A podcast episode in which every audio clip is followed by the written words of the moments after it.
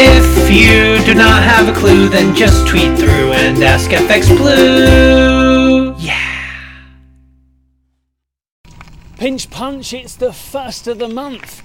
I'm FX Blue, and it's also the beginning of Q4. Uh, so, we've had the final session of the official Brexit negotiations. That's coming to an end. So, where do you think we're up to? Those rumours of a, of a breakthrough have been lingering throughout this session. But even though we've had nothing official to support that, the markets love to believe the hype. But don't forget that internal markets bill still hanging over negotiations too, and that put the UK firmly on the naughty step and made a no deal outcome as well as legal action against the UK look much more likely.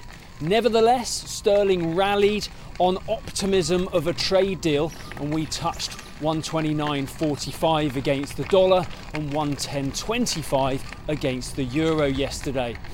Um, Andy Haldane's been on. He's the Bank of England chief economist, and he's not shy of voicing a contrarian view from time to time.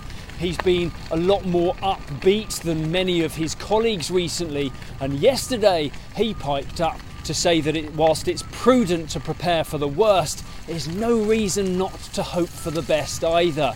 And that was on the back of the final cut of Q2 GDP, which put contraction at a record 19.8%.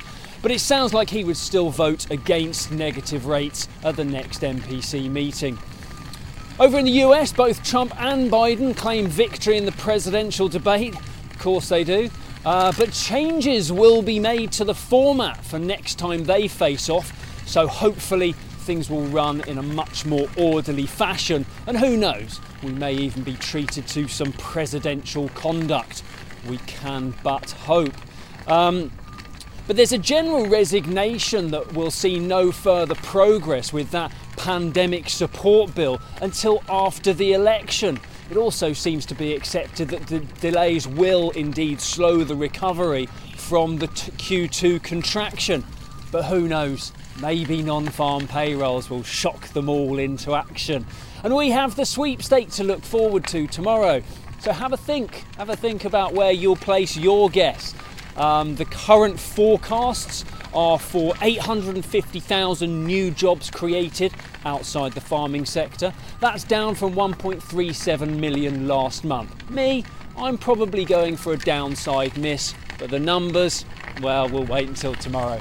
Ahead of all that, euro dollar touched a high of 117.55 yesterday, and the chartists are suggesting that resistance is forming around the 150, 16, uh, sorry, 117.50, 117.60 mark.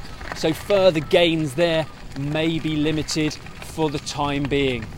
Right, that's it from me. Join me again tomorrow for the sweepstake, but in the meantime, have a great day.